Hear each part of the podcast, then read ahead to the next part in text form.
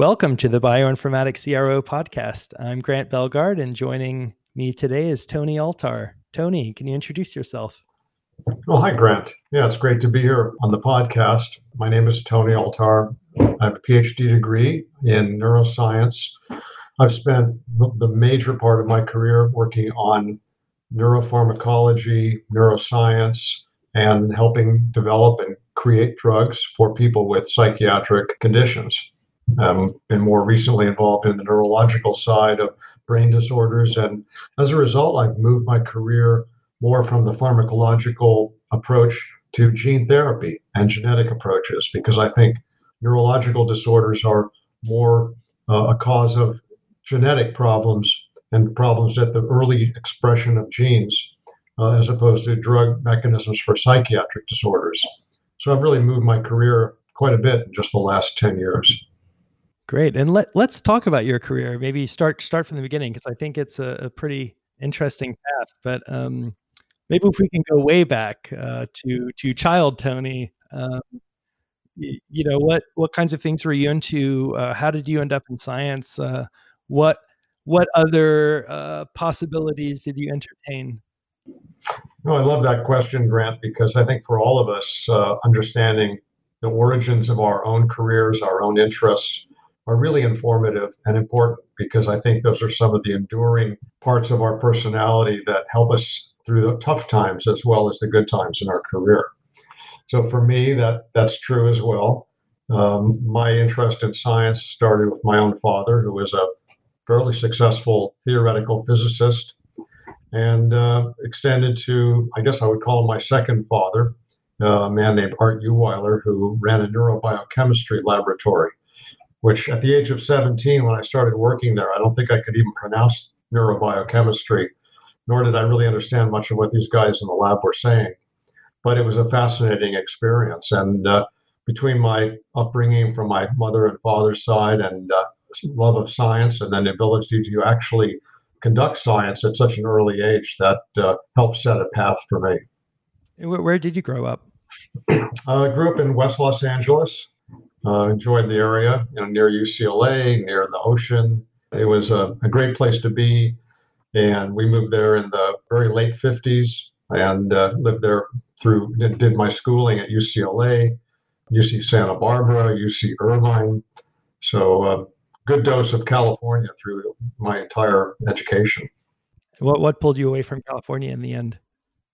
Uh, well, having luckily married my wife, Kristen. Uh, I needed to start paying the bills, and I always did want to work in the pharmacology industry, especially helping discover and uh, develop drugs for the CNS. So I moved to uh, the East Coast to come work at a company called Ciba Geigy. Now it's known as Novartis. So that was a, a great opportunity after my postdoc at UC Irvine to really put into play the actual creative process that I'd always dreamed about doing. In fact, it was back in Dr. Yuwiler's laboratory where I had a small desk. And right next to my desk, there was a little placard from, I think it was Upjohn Pharmaceuticals. And it said, the best way to create new therapies for brain disorders is to understand the basis of those brain disorders. And that always stayed with me, understanding the cause of disease. And if you know that, you can actually uh, have a real opportunity to come up with a new approach and come up with therapies. And I believe that today more than ever. What got you into the brain? I, I got interested in the brain. Actually, another another figure in my life, a good friend of mine, Doc Renneker, who's now a very famous surfing guy. Mark Renneker and I used to skateboard every uh, weekend at UCLA. That's where we got pretty good at skateboarding in the very earliest days of the sport uh, Mark's father was a psychiatrist, and uh, we used to chat about the brain and you know his patients t- to some extent. And I was always fascinated about the whole possibility that you could help people with psychiatric problems by talking with them and by giving them drugs. But it was also around that time in the you know middle to late 60s, as you can imagine, with the psychedelic revolution that came along. Uh, we got really interested in this whole idea of how a single molecule could completely change someone's personality, uh, could completely change their insights into the world. To me, that was it uh, hasn't gone away as an interest. It's coming full circle now. So that was really interesting to me because I realized that of a single molecule like an LSD or a, a psilocybin can have such profound effects when given as a pill, then our own neurochemistry, when subtly changed, could explain things like depression, like schizophrenia. And so that was kind of an epiphany that I had at a, at a pretty early age. Uh, and uh, working in the neurobiochemistry lab reinforced that thinking as well. So I think that was part of it. You know, the cultural milieu of Los Angeles at that time and the whole country really, and uh, but being able to address it from a scientific perspective and then use it, those were all a great recipe for my career. So you went into biotech, and one thing I've always found interesting about your career, Tony, is you you know spending almost you know your entire career post postdoc uh, in industry but you you've published like a successful academic. So uh, how have you you done that? How have you you managed to keep that up? Yeah it's an interesting question because the, the general idea is if someone's in academia they have to publish or perish and if they're in uh, drug companies they don't want to tell anybody anything about what they're doing but i was somehow able to do both you know, I'm really not sure the answer to that um, because I did most of my, I did a lot of publishing at the University of California. Uh, I think I published three or four papers before I even got my PhD. But, you know, the bulk of my publications was at places like Genentech, at Regeneron, out of Ciba-Geigy, actually every company I've ever worked at. I don't know, maybe they were a little uh, more permissive for us, but there was also most of those companies there was also a high priority placed on excellent science, publications, showing the world what was being done. You know, that's a great recruiting tool. I think the companies I worked in always put a, a high premium on that kind of academic excellence as well as developing compounds. So maybe part of it, to answer your question, was being able to be at places that fostered that kind of environment. And uh, the resources at those companies, you know, to this very day, were always very good. And so we had lots of opportunities to to do the work and didn't have to worry about writing grants. We could spend our time writing papers instead. That's another reason I was always attracted to the pharmaceutical industry because you really did have that emphasis on research and, and production rather than scrounging for money and, and, and trying to placate uh, reviewers and play the academic game, which I was pretty turned off about by the time I was done with my postdoc. So how can one as a founder and or manager create an environment that's conducive to that? Uh, very important question, and I'm I'm faced with that now as I start my own new company with a, a, a co-founder, uh, one company that's focused on gene therapy that we're mm-hmm. really very excited about. It's an important question. You want to attract the best and the brightest, which was the mantra at Genentech always and uh, other companies I've been at. You know, it's really important to hire the best people, but you have to retain them too. You know, we, we have to like our boss. That's the number one factor for why people leave. They don't get along with their boss. They need to have a scientific career that's successful and really productive. That's another reason that you retain people because they love the environment they're in and make great results and rewarded with publications. Uh, and you have to see an end product to what you're doing. You know, in a company, we most people who work in companies are there for some of those reasons I mentioned. They have resources, you know, the pay is good, uh, the environment can be outstanding with other colleagues, but we're also there because we want to make a difference for human health. We want to really create something like a pill that makes a schizophrenic patient better, or a gene therapy product that helps with a neurological decision, or a pharmacogenomic product that uh, gets patients on the right medications for their ADHD. I mean, I've been allowed to succeed in all of those spheres. And so the best way to retain people has a lot to do with how you recruit them because the people who are coming into a company see the people who are there. And a big part of the decision is the, the boss, but also the colleagues. You know, who am I going to work with in this new environment? And if they're excited and they're doing high quality work and they're hitting all of those criteria I just mentioned, those interviews are going to go great. I remember an interview I had at Regeneron when I decided to go there and work with Len Schleifer and George Yancopoulos and the team. And the best part of that whole interview process was we went out to dinner one night and there was like 10 people who came to dinner. And we had this fantastic discussion around a big table about all the science that was going on and you know things I'd been doing at Genentech at the time. I think after that dinner, I was pretty much decided I'm coming here. So uh, you recruit with the people who are there. You re- retain by allowing the new people who've just come in to also succeed, and uh, and you have a high ethical standard. You know, you you run a company where there's no smoke and mirrors, where there's real results, where the science is first rate, and you can publish in the best journals. And as long as you can manage scientists to achieve that way, you're a good scientific manager, and the rest I think will just follow. Uh, my expression for managing scientists is you manage by letting them do good science. And then the other problems which will always arise, you know, comp- competition and you know, maybe some jealousies that come along, you know, frictions that develop and uncertainties. I mean, these always will come up in any lab environment. But as long as the results are, you know, these high level achievements, everybody will benefit. And one thing to really pay attention to here is that, and in retrospect, I've become very aware of this, is that it's when you look back at the companies you've been working at, or universities too, it's the team you worked with and the achievements you got as a team that you talk about. I really don't talk much about my own individual accomplishments. I talk about what we did at Otsuka in discovering and developing Abilify. You know, as a huge team, eventually it was 100 people along with another company, Bristol Myers Squibb, uh, and more than 100 uh, eventually to do the clinical work. You know, we as a team developed this best in class, first in class drug for schizophrenia, depression, and bipolar disorder.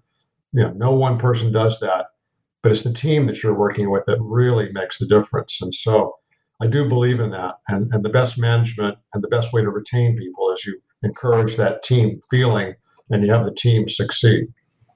And uh, I don't know if you're allowed to to to talk about that, but I mean, can you can you talk about the the development of Abilify and kind of what the thinking was around that and how it, went down? Sure. Uh, well, no, I am allowed to talk because it's mostly been published, and in fact, Otsuka is another example of an outstanding company. They're a Japanese pharmaceutical company. It really started back in the 1980s when I was working along with some other people on trying to come up with a partial dopamine D2 agonist. D2 meaning a dopamine D2 type of receptor.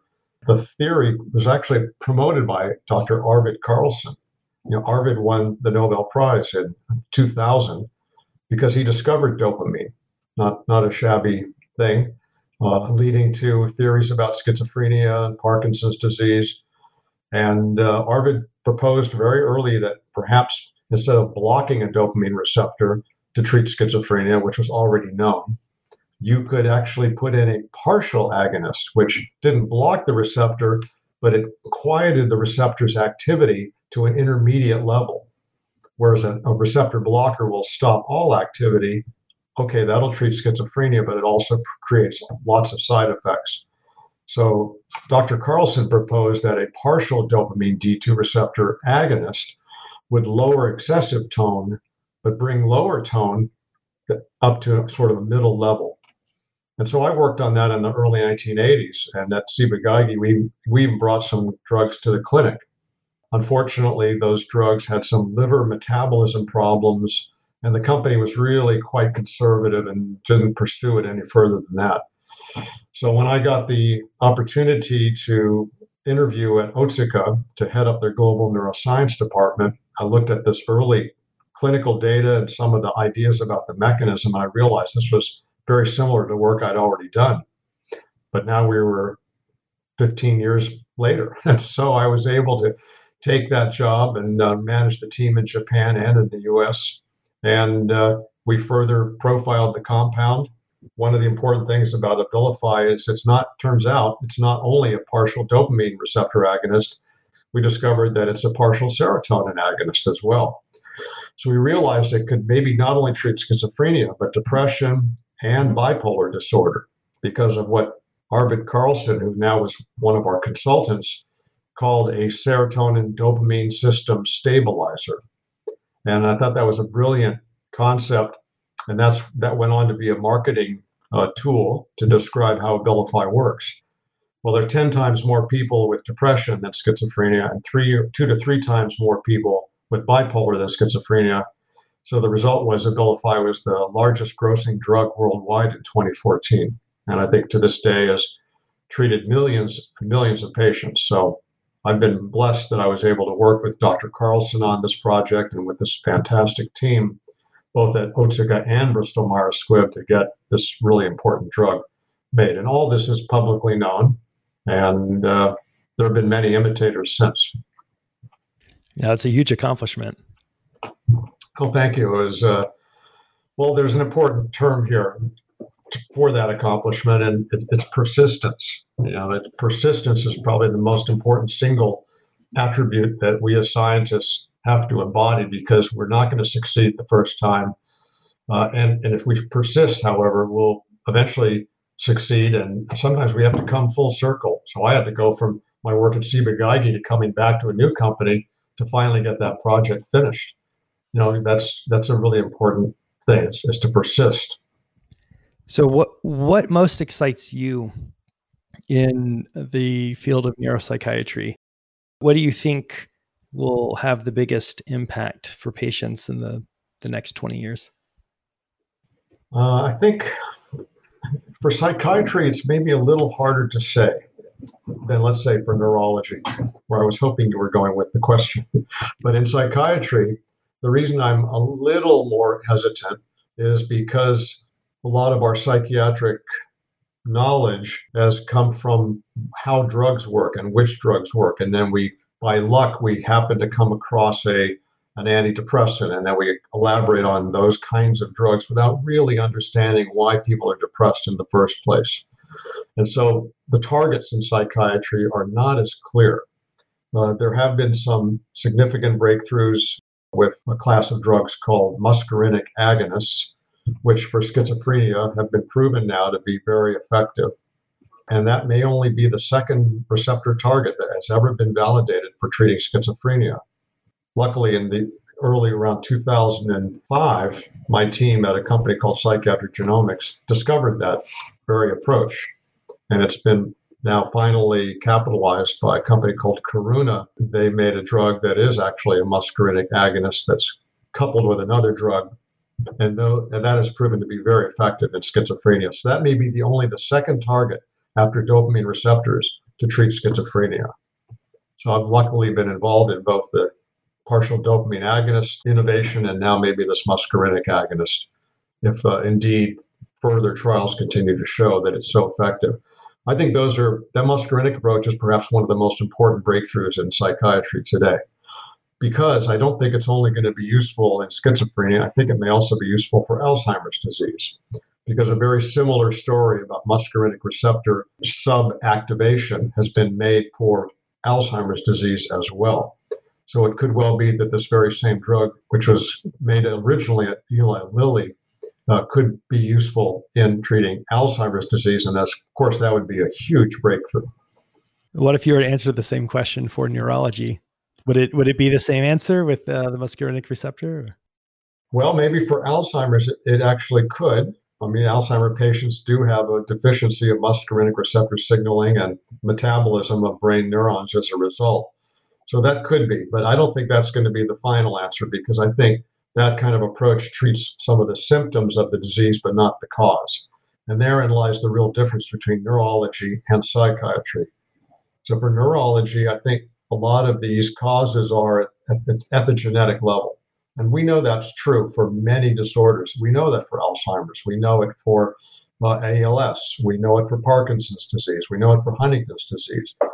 And the list goes on and on. For all of these diseases, there's always a subgroup, or often a subgroup of patients for whom the genetic mutation that they inherited is the cause of the disorder. And you don't see that in psychiatry. There's very few, if any, genes that have been linked uh, to psychiatric conditions, let alone with the penetrance that you see for the neurological mutations.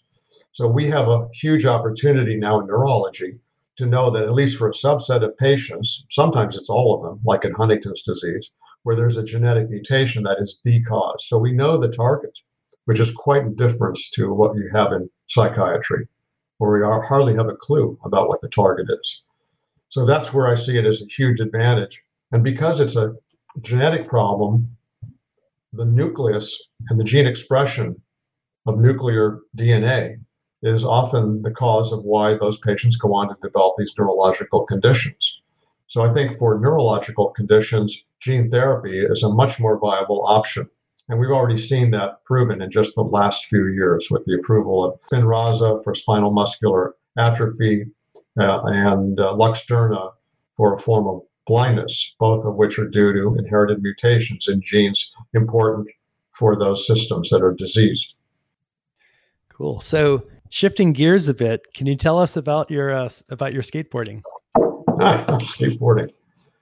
Sure. When did you get into it? well, I was very lucky. I got into it very early on. I mentioned how I got all my training in Los Angeles. I went through the uh, Los Angeles Unified School District system at places like Paul Revere Junior High School and Pacific Palisades High.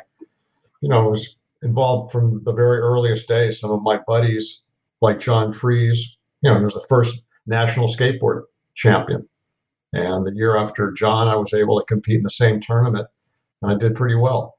Part of that is because we lived in West LA, where I think, as far as we can tell, that the sport originated.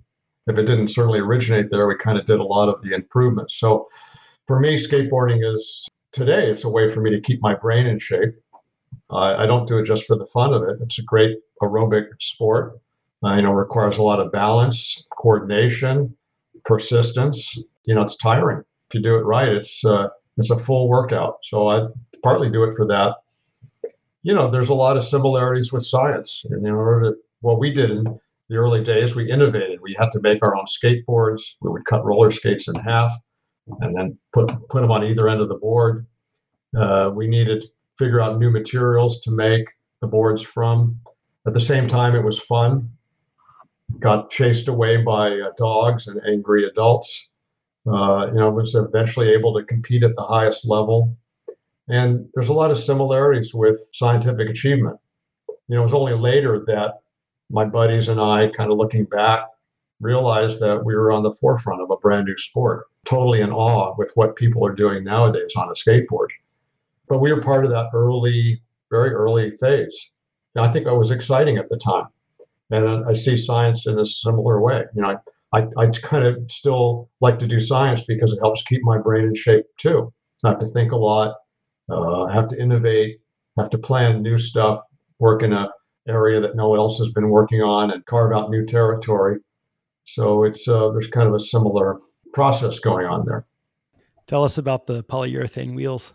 Oh, um, because my best friend at the time, Mark Renneker, and I did a lot of skateboarding, and because Hobie, which is a manufacturer of skateboards, sponsored a lot of skateboard tournaments in Santa Monica, I was able to get into the tournament scene. Luckily, in 1966, I was on a skateboard team, and at that time we were skateboarding on kind of a rubbery cork wheel. It was okay, but if you hit a little pebble, the skateboard would just stop dead and you'd go flying. So uh, it made you very uh, cautious.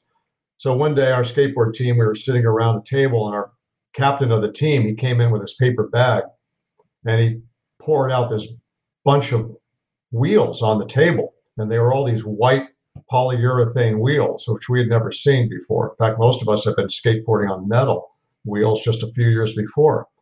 And we looked at these wheels and we realized immediately what this might mean. And we put them on our boards, and sure enough, the boards were much easier to navigate. You could go over little rocks and not get stopped.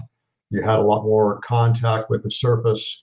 And uh, luckily, I think I was able to continue to compete, like in various tournaments, including the national tournament, on those new wheels, and that really helped. So it was a nice example of where an innovative tool really helped you jump ahead funny thing about these polyurethane wheels, it turns out they were the absolute first polyurethane wheels ever made for a skateboard. I mean, that bag came from one batch that had just been made. No other skateboard wheels had ever been made. And when I talked to the experts who, who you know, really follow skateboard lore, if I asked them when they thought the first polyurethane wheels came out, they said, oh, mid 1970s. We were almost 10 years earlier. with these wheels. So that was, uh, I still have them, of course. Nice collector piece. Find all the people who have written um, the history of skateboarding and set them straight. You know, there's this one guy. We had a big rally at the Smithsonian Museum about five years ago, and you know, Tony Hawk showed up, and Rodney Mullen, and all the great guys came, and you know, we already knew some of them one one gentleman who was the professor they call him because he professes to have all this knowledge about skateboarding. And he's a good skateboarder himself but he was wearing a white lab coat. You know he was a skateboard expert. And he was the guy that thought that the first polyurethane wheels were out in like mid 1970s but uh, yeah. Actually the smithsonian wanted the board that i have with those wheels on it but i wouldn't give it to them. Nice So, how did you come to live a stone's throw from NIH?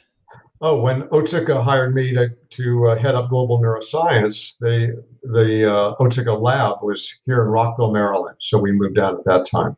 What what changes have you seen uh, in the biotech scene on the 270 corridor? You know, I think the uh, biotech scene on, along the 270 corridor is really starting to come on to its own. Uh, it's always been a great promise, and there's always been biotech companies. As I mentioned, I headed up one of them called Psychiatric Genomics in Gaithersburg.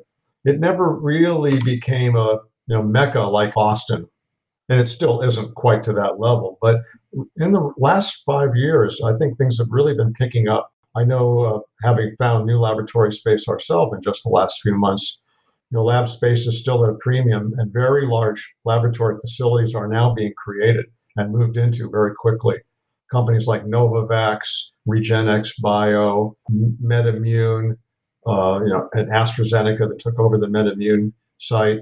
You know, there's a lot of activity that's building now some, from some very successful companies. So uh, I think it's starting to really pick up.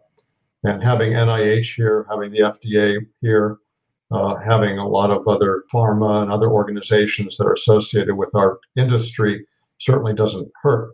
And so there's a lot of really talented people in this area. I'm just surprised it's taken as long as it has. It's a great area to live in, and uh, housing's affordable here. A lot of talent, a lot of universities. So, uh, you know, I, I think it's just going to continue to build now. If you were a young biomedical scientist just leaving academia, what what geographic area would you head towards? Right. Obviously, there are many biotech ecosystems around around the world really. W- which do you think might have the most promise if you're looking out over the next uh, generation or two? Yeah geography is important but i define geography more by the laboratory geography. Uh, i'd rather be in a great lab that's in a good institution uh, almost anywhere in the country uh, compared to being in let's say a san francisco area in, in not so good a lab or not a, in, let's say a more competitive and tight situation. I think the local environment is more important. If the lab is fostering excellent research and people are productive, much like I described for companies themselves, I think that's the most important thing for a person to choose.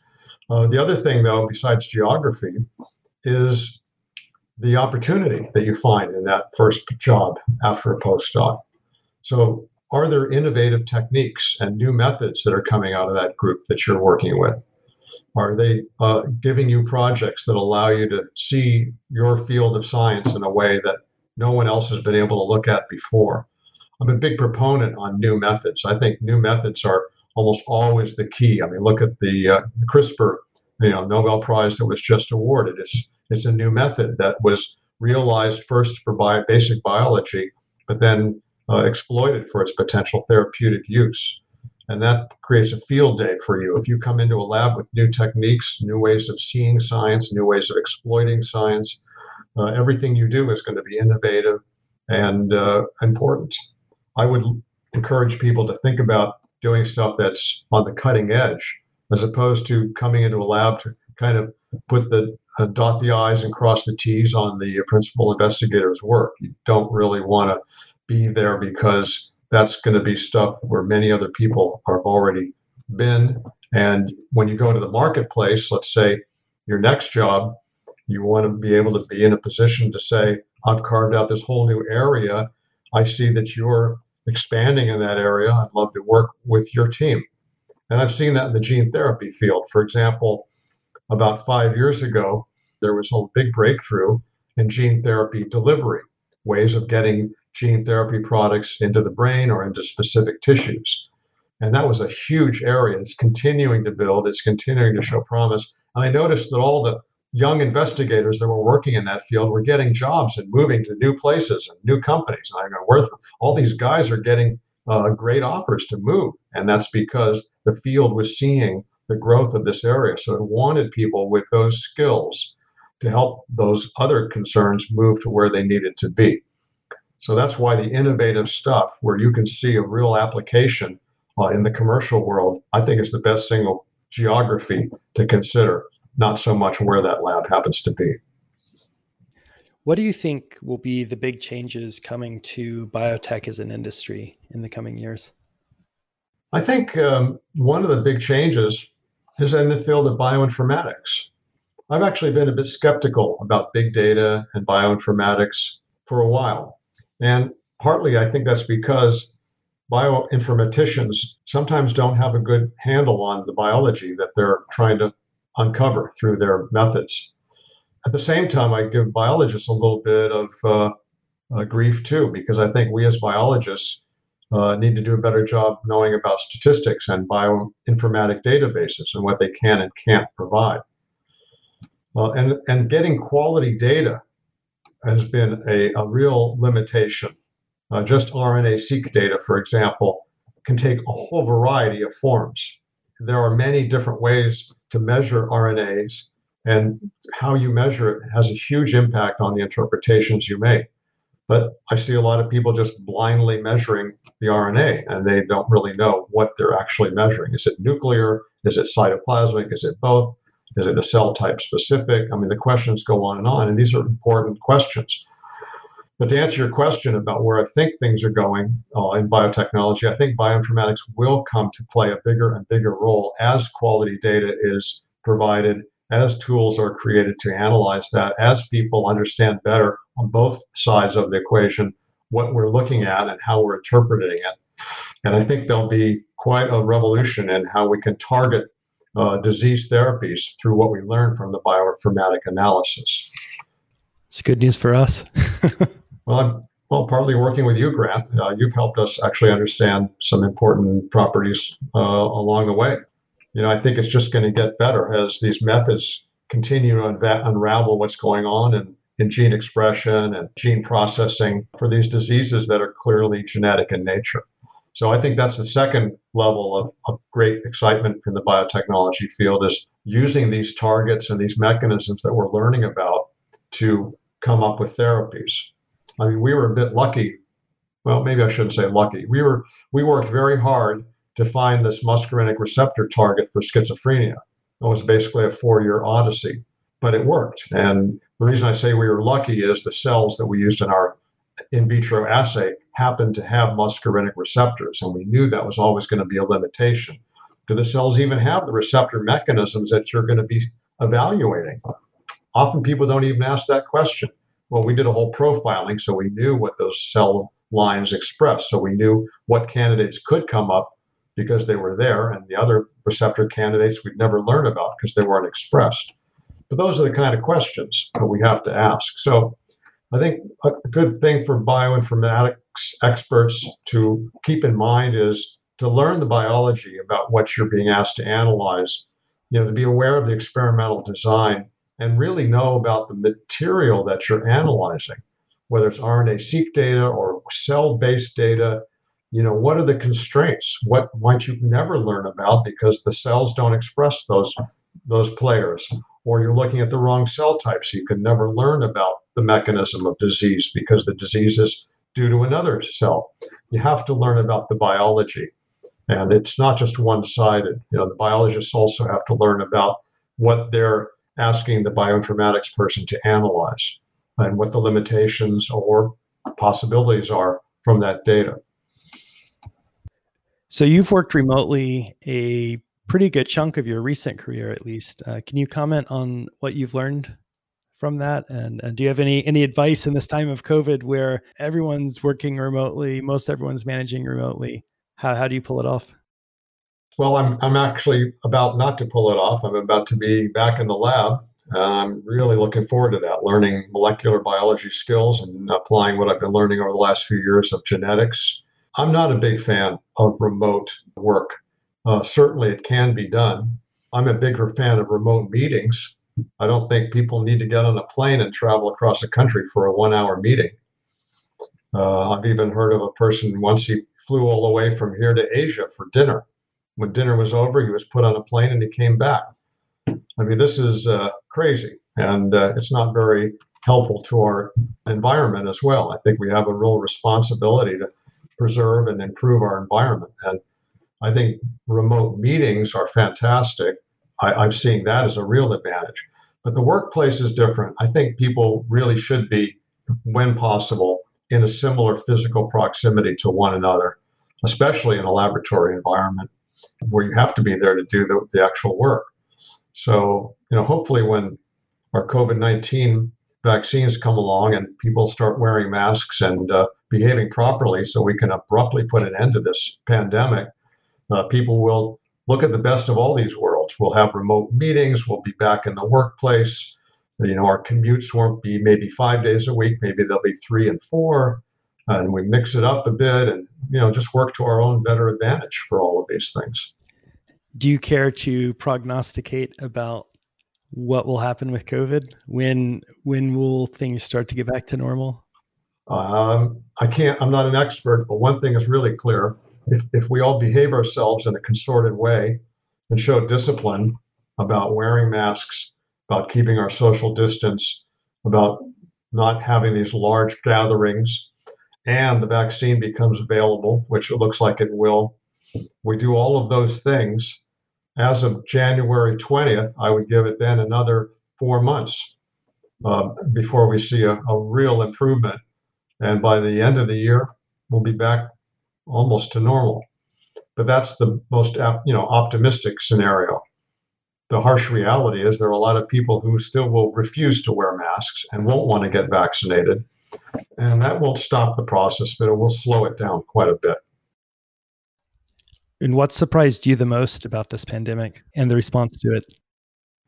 I guess what surprised me the most about this pandemic is how so many people will refuse to wear masks. You know, we ask our soldiers who go to war to wear 50 pounds of gear and, and to go into battle wearing that kind of gear every day and literally risking their life to fight an enemy. Well, here we have COVID 19 as an enemy and I'm shocked when I see people who aren't willing to wear a one ounce mask and actually defeat an enemy that's killed more people than these wars. So I really don't know what's up about that, except that maybe it is it has become a political statement for people who just don't like to be told what to do. But we live in a society where we have to drive the speed limit, we have to follow certain laws. And this to me seems like a, a great example of just another minor adjustment that people should be making. And, and most do in many areas, the compliance is 90% and above, but it isn't everywhere. So if we all pull together and make these small adjustments, our economy can recover much more quickly in the long run. That surprises me that I even have to say things like this, or I'm parroting what other people say. That's the big surprise. It would seem like this should just happen as a matter of uh, common sense. It's a bit depressing. You, yeah, it is. But I think we'll get through this, and uh, the vaccines, I think, will make a, a huge difference. As a final question, maybe a bit of a humdinger, um, what do you think most scientists today have wrong? Well, let me rephrase the question a little bit. What do I think scientists nowadays, especially the younger group of scientists, are coming into industry? really need to pay particular attention to. We all need to pay attention to the limitations of the data that we simply download from the internet. You know, I, remember the first scientist who said, Well, I'm going to Google that term and look up the answer. And I thought, what, you, are you crazy? Aren't you going to go go to the library stacks and pull out the journal articles and read the articles and figure it all out? Well, both methods are clearly limited. But you know, nowadays people do go to Google and they type in pretty much anything they want to learn about science, and you certainly can learn a lot. There's no question. It's a fantastic tool. But the problem and what people get wrong is that's kind of where it stops. So they go, well, I read, I saw on the web that you can use this assay, and that's what we're going to do. What they don't do then, they don't say, well, gee, is that assay really the right one for me? Or can I compare it with two others that I learned about? What do I have to do empirically in the lab to answer for myself that what I'm reading and learning from the internet is true? And what I see as a real problem, and I hear this from other people who have trained students and see the new crops coming and going, is there doesn't seem to be as much willingness to run the empirical foundational studies that are needed to convince you that you're on the right path. And so scientists often can kind of move into the wrong direction and they're doomed to fail from the get go. You have to I think, do the experiments in the lab to convince yourself that you're on the right path. Is your analytical tool sensitive enough? Does it give you the kind of information that you need? Is it analyzing the right materials to even answer the question? You know, all of these kinds of things. And so, you know, I'm a big believer in positive controls and negative controls. You want run your assay with outcomes you fully expect. Um, we did an RNA seq study recently with a database that was provided by Grant's company. The first experiment I did when Grant provided the data to me was I said, okay, if this data is correctly provided from Grant's team, I should be able to recreate the figure from which this data was deposited. And sure enough, we exactly recreated the data that was in the publication for one gene. And that gave me confidence that the other genes are going to give me probably accurate results. So that's the kind of stuff you need to do. You need to convince yourself in the lab empirically that you're on the right track and not just assume that because you found a method somewhere that that's going to work. And we all know most methods that you just snag from somewhere don't work. You've got to tweak them. And then sadly enough, many of the results that we get in papers can't be replicated. So the way to get it right is to have the right methods and show that you can produce reproducible results that convince yourself that the methods are right. So I, I mentioned persistence, how persistence is important. Replication is my other favorite word in science. We have to be able to replicate what we've done and what other people have done with similar methods before we have any confidence that we're on the right track. Couldn't agree more. Well, thank you so much for joining us today, Tony. It was great. It was a great pleasure to be with you, Grant. And uh, I look forward to uh, seeing great things out of your own organization and from all of us who really are committed to putting all of this that we've been talking about together so that we can help people get over inherited diseases, acquired diseases, and even those that are spontaneous. There's a lot to be learned. Well, there's really no end to what uh, medical science is going to be able to achieve. And it's just exciting to be part of this. What will science do next?